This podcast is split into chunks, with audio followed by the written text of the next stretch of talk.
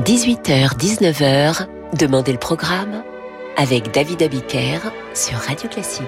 Bonsoir et bienvenue dans Demander le programme. Ce soir, après Mahler, après Haydn, Brahms et Schumann, je vous raconte la vie de Jacques Offenbach en musique. Jacques Offenbach est né à Cologne un 20 juin 1819. À l'époque, on l'appelle Jacob. Il est le deuxième fils d'une famille juive de dix enfants. Il apprend d'abord le violon avec son papa, puis le violoncelle. À 9 ans, il compose déjà. Et bien sûr, il interprète ses compositions avec Julius, son frère, et sa sœur Isabella, qui jouent respectivement du violon et du piano. La fratrie joue dans les bals, les auberges, de la musique à danser ou des airs populaires d'opéra. Ils sont si bons, ces petits, qu'à l'âge de 14 ans, Jacob est envoyé par son père à Paris, accompagné par son grand frère Julius, qui lui en a 19. 19 ans. Une fois en France, Isaac le père fait des pieds et des mains pour que son fils soit auditionné au Conservatoire de Paris par son directeur Cherubini. Cherubini qui finit par l'accepter. Comment ça se passe? Eh bien, Cherubini écoute Jacob, puis l'interrompt brusquement. Assez, jeune homme, vous êtes maintenant un élève de ce conservatoire. Son frère Julius est également admis. En France, Jacob et Julius deviendront plus tard Jacques et Jules. C'est plus simple. Jules se plaît au conservatoire, Jacques s'y ennuie et le quitte après une année d'études et prend un poste de violoncelliste à l'opéra comique. C'est l'époque où il compose Introduction et Valse mélancolique.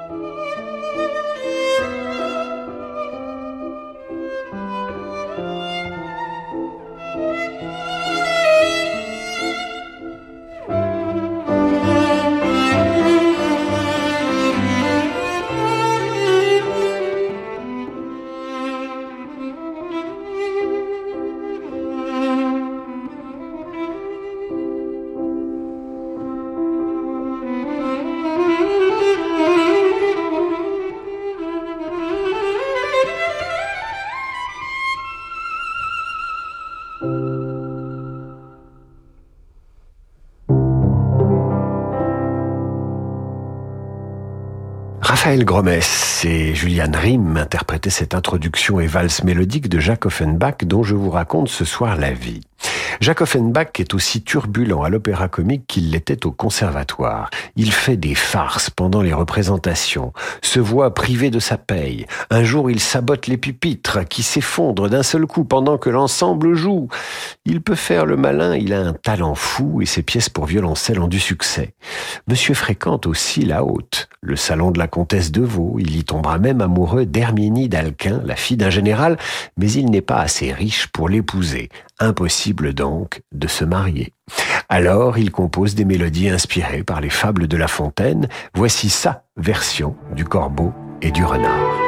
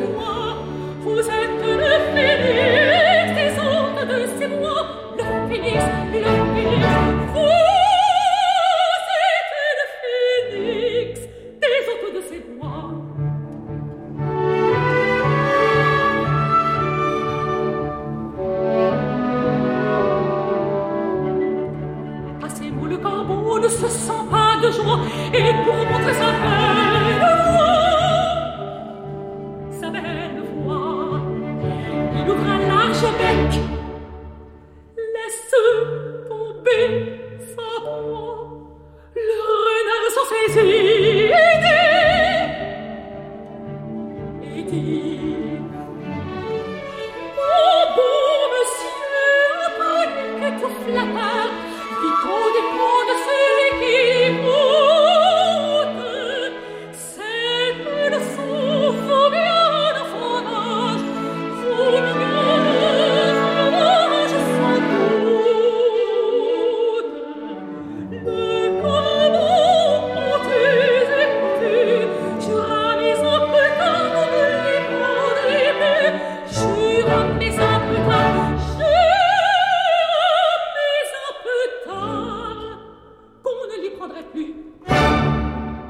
La mélodie du corbeau et du renard interprétée par Karine Dehaye avec l'orchestre de l'opéra de Rouen, Normandie, sous la direction de Jean-Pierre Eck. En 1844, aidé par la famille d'Herminie, qu'il n'a pas pu épouser, Offenbach se lance dans une tournée anglaise et il plaît. Il plaît au point d'être engagé par les plus grands musiciens du moment, y compris Mendelssohn.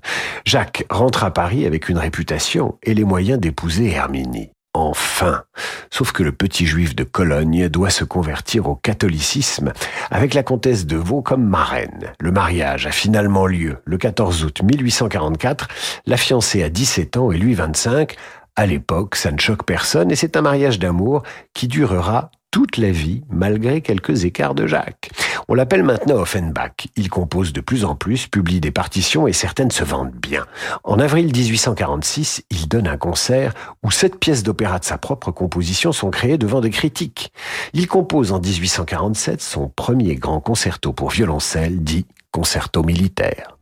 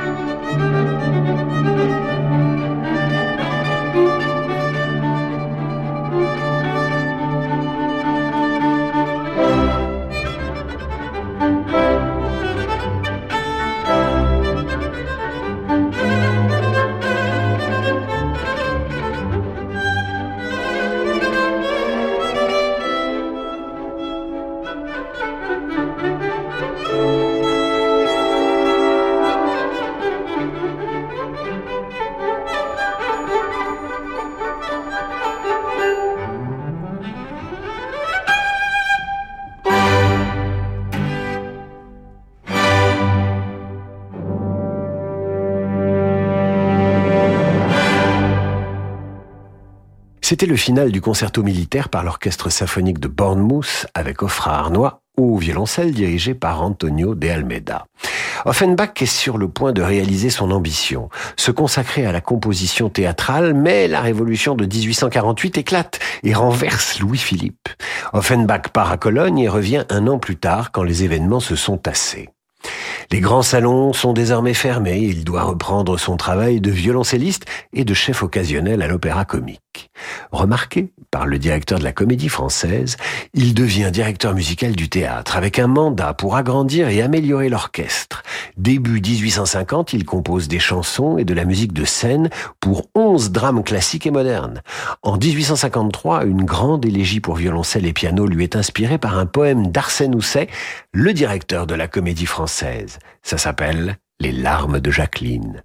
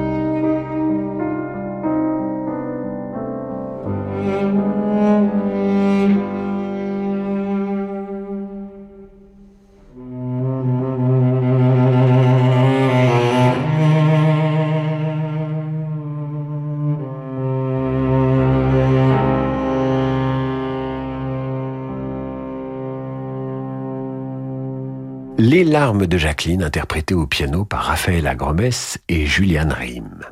Entre 1853 et 1855, Offenbach écrit trois opérettes en un acte et réussit à les monter à Paris. Elles sont bien reçues, ces opérettes, mais l'opéra comique les boude. Alors que faire? Créer son propre théâtre, bien sûr. Aux Champs-Élysées, racontera Offenbach par la suite, il y avait un petit théâtre à louer, construit pour le magicien Lacaze, mais fermé pendant de nombreuses années. Je savais que l'exposition de 1855 amènerait beaucoup de monde à cet endroit. En mai, j'avais trouvé 20 commanditaires et le 15 juin, j'ai obtenu le bail. 20 jours plus tard, j'ai réuni mes librettistes et j'ai ouvert le théâtre des bouffes parisiens. Offenbach devient chef d'entreprise, recruter du personnel, des auteurs, des acteurs, un orchestre, et c'est ainsi qu'il va collaborer avec Ludovic Alevi, un fonctionnaire inspiré qui sait écrire et versifier. Un travail commun de 24 années commence qui débouchera sur plus d'une vingtaine d'œuvres. Les deux premières pièces d'Offenbach et Alevi pour le nouveau théâtre sont Bataclan en 1855, une chinoiserie musicale, et Trombalcazar en 1856, le succès est au rendez-vous.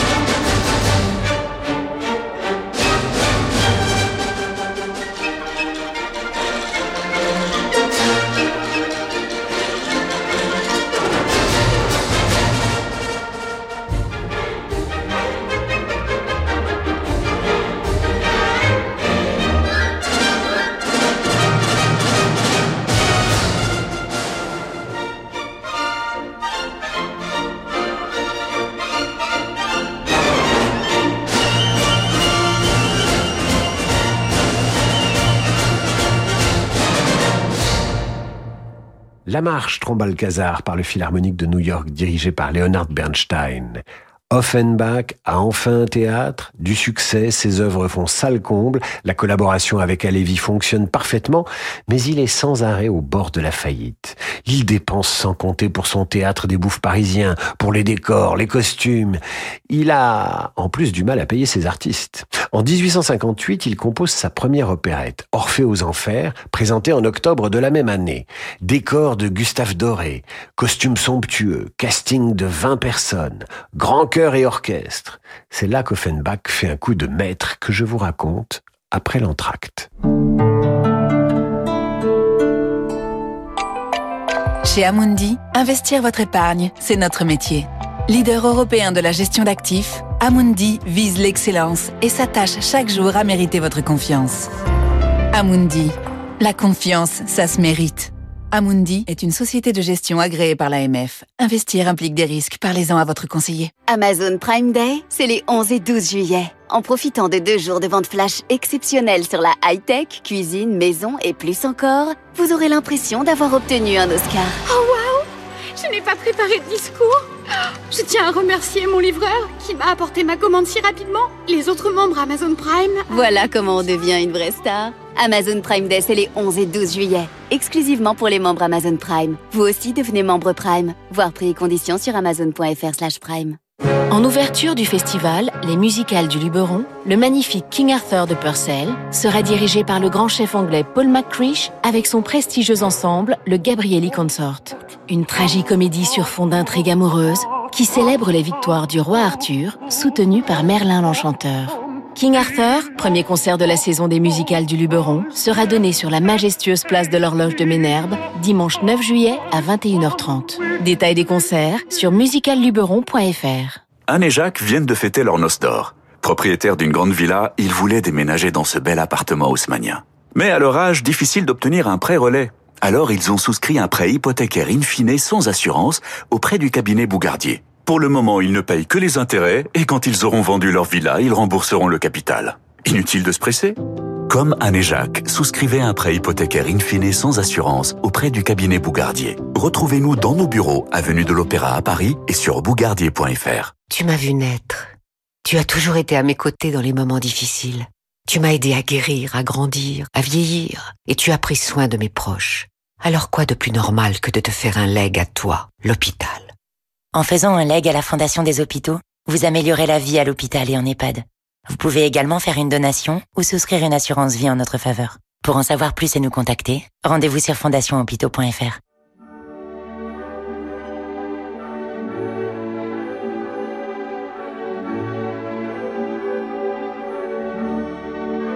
David Abiker sur Radio Classique. Retour d'en demander le programme où je vous raconte ce soir la vie de Jacques Offenbach en musique. Les premières représentations d'Orphée aux Enfers vont provoquer un scandale à la suite d'une critique assassine qui dénonce le manque de respect de l'œuvre envers Napoléon III. La polémique enfle, mais le librettiste d'Offenbach y répond dans le Figaro. L'affaire prend de l'ampleur au point que le public a très envie de voir ce spectacle qui pourrait déclencher le courroux impérial. Non seulement le public se presse pour voir Orphée aux Enfers, non seulement Offenbach renfloue les caisses de son théâtre, mais en plus l'empereur viendra voir le spectacle sans y trouver matière à l'interdire au contraire. Avec ses valses qui rappellent Vienne et son cancan final, Orphée aux Enfers ouvre à Offenbach les portes du paradis. Ce sera son plus grand succès populaire.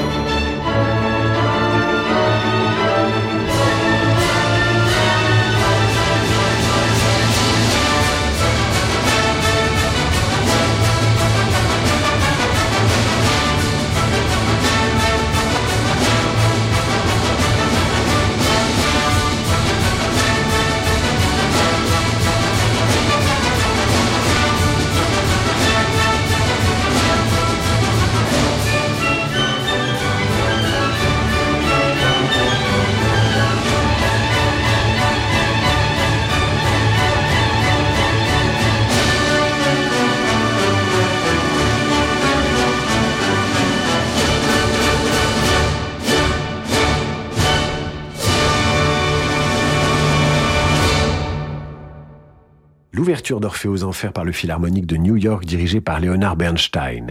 Loin de choquer Napoléon III, l'opérette plaît à l'empereur qui accorde personnellement la nationalité française à Offenbach en 1860.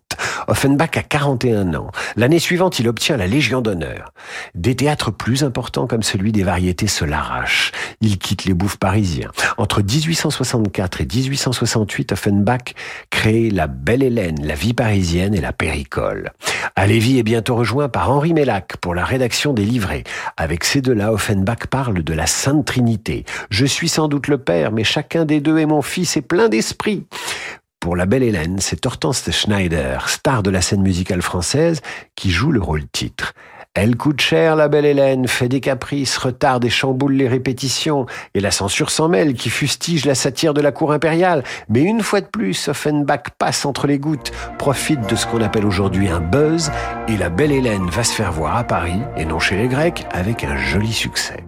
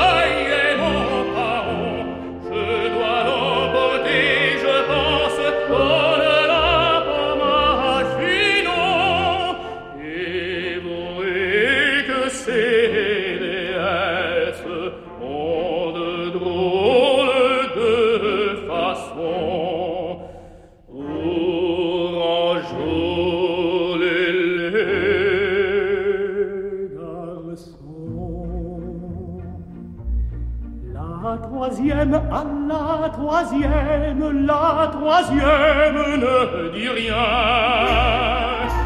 Elle eut le prix tout de même, Calcas vous m'entendez bien.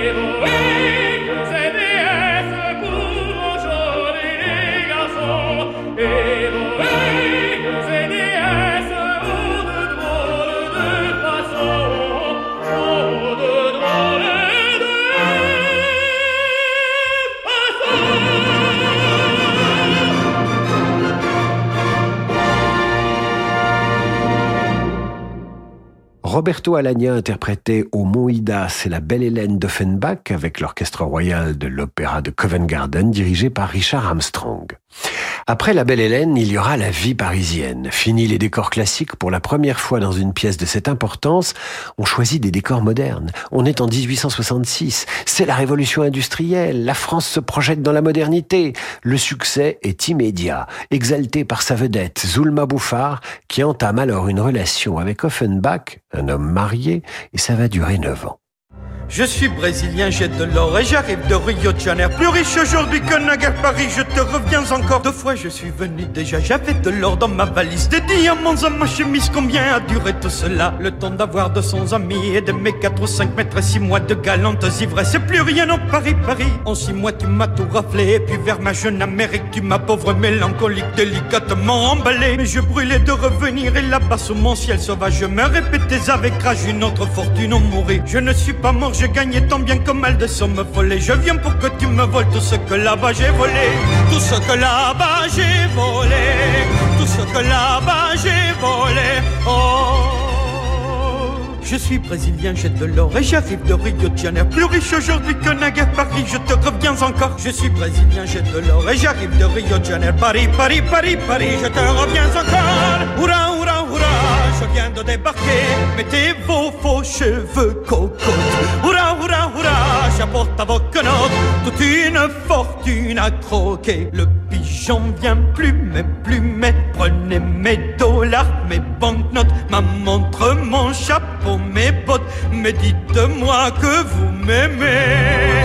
À moi les jeux et les rires et les danses cavalières. À moi les nuits de Paris comme me mènent aux balles d'Anières. Sache-le bien seulement, car c'est là ma nature. J'en prendrai pour mon argent, je vous le jure. J'en prendrai pour mon argent, j'en prendrai pour mon argent.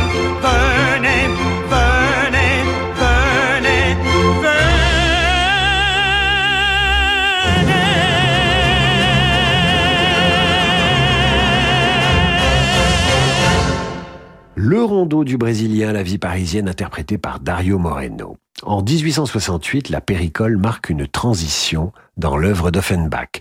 La satire est moins virulente, la partition plus charmante, plus tendre. La critique n'apprécie pas ce changement, mais le succès public, dû en grande partie à Hortense Schneider, est une fois de plus au rendez-vous.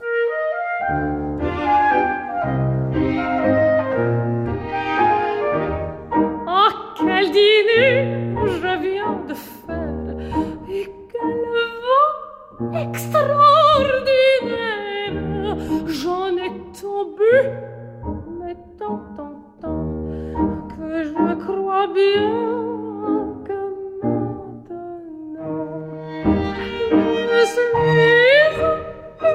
grise,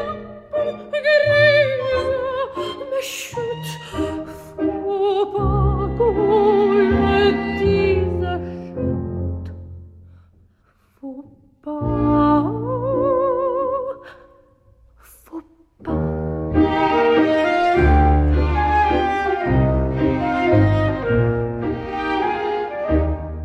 Si ma parole est un peu vague, si tout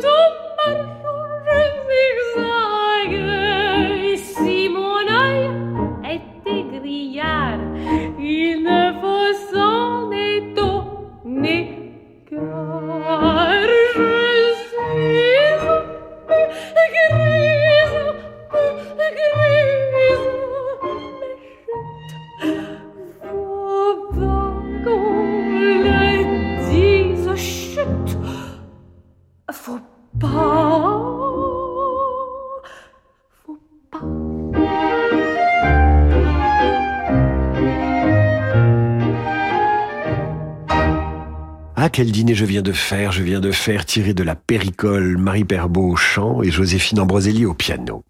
La péricole survient au firmament de l'Empire et du succès d'Offenbach. Rattrapé par l'histoire, l'Empire va sombrer dans la guerre de 1870. Offenbach, lui, s'installe en Espagne, à l'abri des canons, avant le déclenchement de la guerre franco-prussienne. Il a 51 ans. À cette époque, on le surnomme l'oiseau moqueur du Second Empire. Il a été, en quelque sorte, le fou de l'empereur, celui qui a amusé Paris sous la dictature impériale. Bien pratique pour Napoléon III, ce monsieur Jacques Offenbach. Lorsque l'Empire s'effondre, la musique d'Offenbach tombe elle aussi en disgrâce. À la fin de 1871, la vie à Paris est redevenue normale. Le musicien y revient, mais ce n'est plus pareil, ce n'est plus comme autrefois. Offenbach prend la tête du théâtre de la Gaîté en juillet 1873, mais ne parvient pas à attirer le public. L'argent, toujours l'argent qui manque, qui file. Heureusement, en 1875, le voyage dans la Lune permet aux musiciens de renouer avec le succès.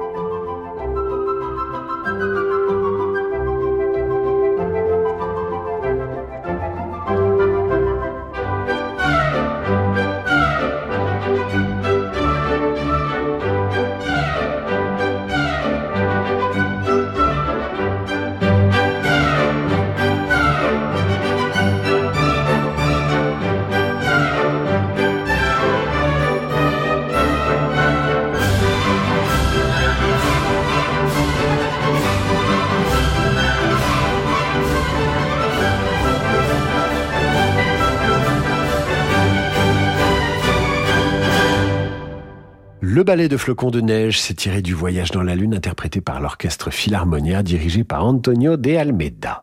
En 1876, Offenbach entreprend une tournée triomphale et rémunératrice aux États-Unis. Il se produira là-bas au Gilmore's Garden devant une foule de 8000 personnes. Suivront une quarantaine de concerts à New York et Philadelphie.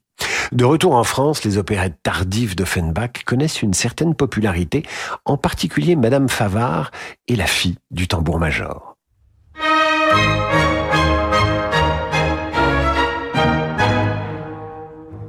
Examinez figure remarquez, messieurs battus.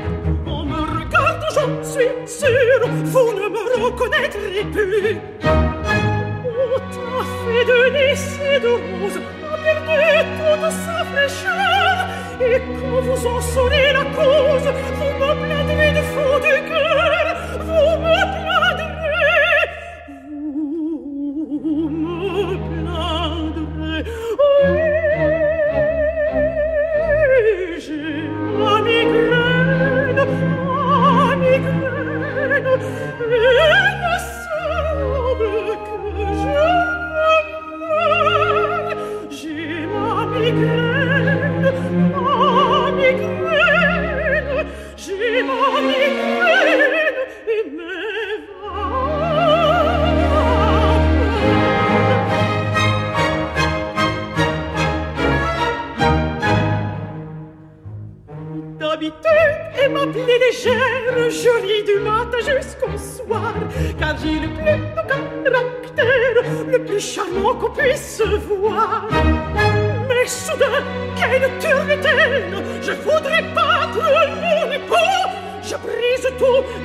la porcelaine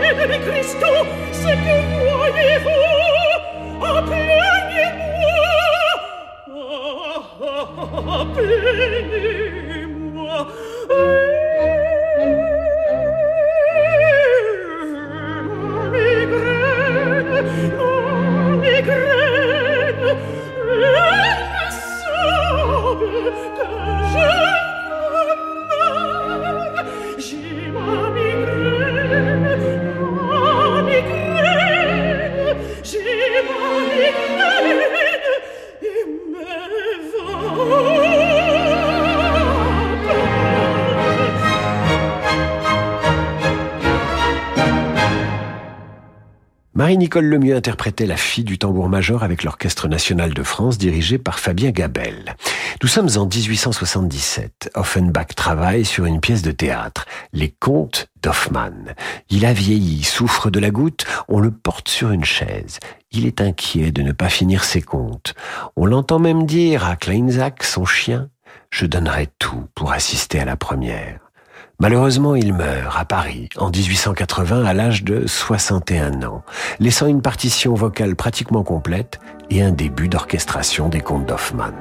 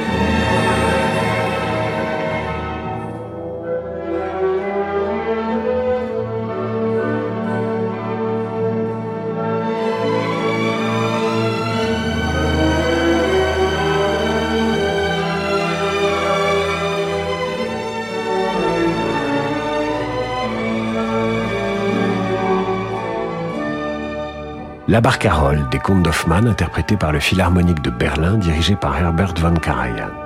Offenbach est mort, et avec lui toute une époque. Mais la Troisième République, toute jeune, a adopté celui qui fit chanter le Second Empire. Elle lui fait des funérailles d'État. Le Times écrit la foule des hommes distingués qui l'ont accompagné lors de son dernier voyage, au milieu de la sympathie générale du public, montre que le regretté compositeur était compté parmi les maîtres de son art. Et c'est la fin de cette émission. Merci à Yann Lovray pour la réalisation, à Camille Taver pour la programmation et la préparation documentaire. Pour ma part, je vous dis à lundi pour demander le programme. Le jazz arrive maintenant sur Radio Classique avec Laurent de Wild. À lundi mes amis et bon week-end à l'écoute de Radio Classique.